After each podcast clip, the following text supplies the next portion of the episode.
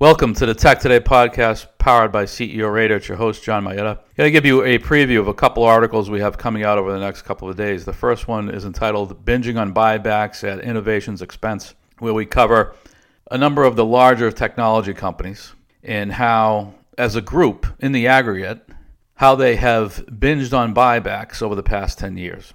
And dollars spent on buybacks have far outpaced dollars invested in R&D, which is a bad thing. If you're a technology company, you ought to be investing in R&D to drive innovation. Competitive leadership positions are so fluid in the technology space. It's very much a cat and mouse game. And the way you stay ahead of the curve and maintain leadership positions is by investing. And if you listen to this podcast, you know that it's my point of view that uh, product investment doesn't necessarily have to be organic. It doesn't always have to be 100% organic product development. You can and should augment your organic product development effort with strategic M&A. Use acquisitions to round out your technology offerings by acquiring adjacent features, functionality, capability, customers, so on and so forth.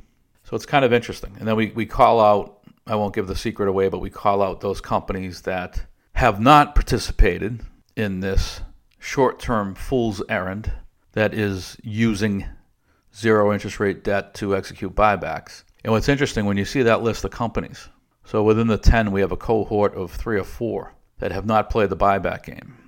And when you see those names compared to the rest, you're going to think to yourself, hey, these guys are the innovators in the group. And the innovators, the one thing they have in common is that they haven't played the buyback game. So that's one. And then the other one we put out, which comes out on, on Tuesday, is around distributed companies, given all this talk about work from home, which I believe is here to stay. You know, we had Jack Dorsey, Twitter founder, CEO, say that, uh, I think it was Thursday, Friday last week, say that all of Twitter's employees are welcome to work at home permanently. So he wants out of the Bay Area. And that's not to say that every company is going to migrate 100% to a work at home environment. I don't I don't mean to suggest that. But I do mean to suggest that every company is going to take a hard look at it and I would suspect that it won't be uncommon particularly within the technology industry for companies to have 20 30% of their workforce work from home.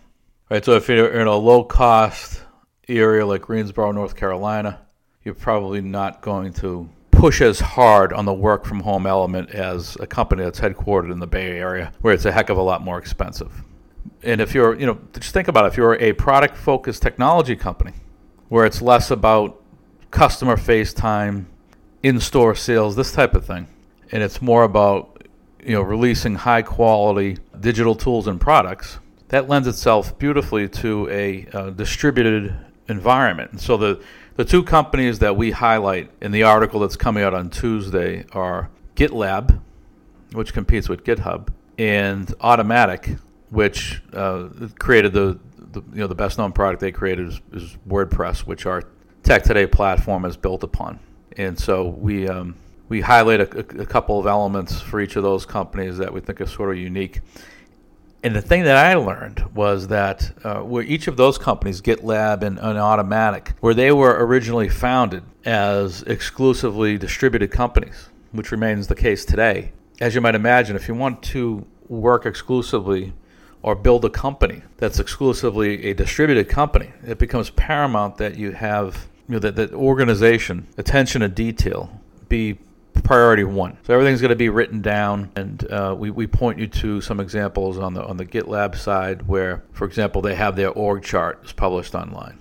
Their output driven goals by uh, function and seniority level is, is published online. They have cultural elements online, and you'll find similar stuff with with Automattic. So I don't want to give it all away, but we, we point you to some uh, interesting web pages for each company where you can check that stuff out for yourself. We have some interviews for each company that you may find interesting.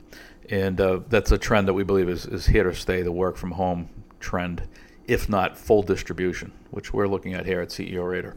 Uh, that's all for now. See you next time.